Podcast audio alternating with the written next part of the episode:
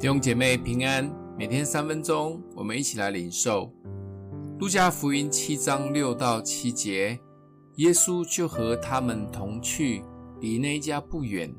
百夫长托几个朋友去见耶稣，对他说：“主啊，不要劳动，因你到我舍下，我不敢当。我自以为不配去见你，只要你说一句话，我的仆人就必好了。”耶稣称赞这位百夫长的信心，是他从来没有看过的肥大，堪称以色列第一信心。是怎么样的信心可以被耶稣如此称赞呢？因百夫长的仆人生了重病，百夫长听过耶稣的事迹，但自己不好意思去麻烦耶稣，所以请了几位会堂的长老去见耶稣。长老找到耶稣，并说百夫长是难得的大好人，还帮他们盖了会堂。耶稣听了，决定亲自走一趟去百夫长家。百夫长知道后，赶紧又托几个朋友在路上拦截耶稣，请耶稣不用劳烦亲自来，只要耶稣隔空讲一句话，相信他的仆人就可以被医治了。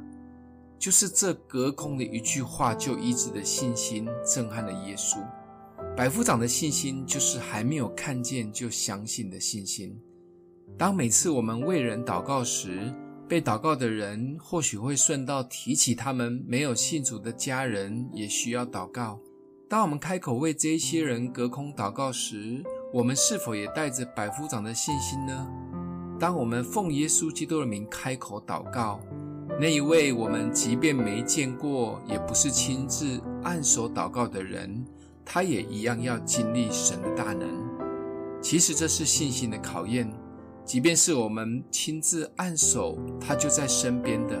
我们祷告时，有时就已经信心不够了，特别是他的病痛或困难已经一段时间，何况是没有看见的人，我们或许会礼貌性的祷告一下。但今天我们看见百夫长的信心，也再一次的提醒我们，耶稣所喜悦的信心，重点不是被祷告的人在哪里。重点是我们的信心在哪里？想一想，百夫长信心的见证是否有帮助我们在祷告信心的层次上增加了些呢？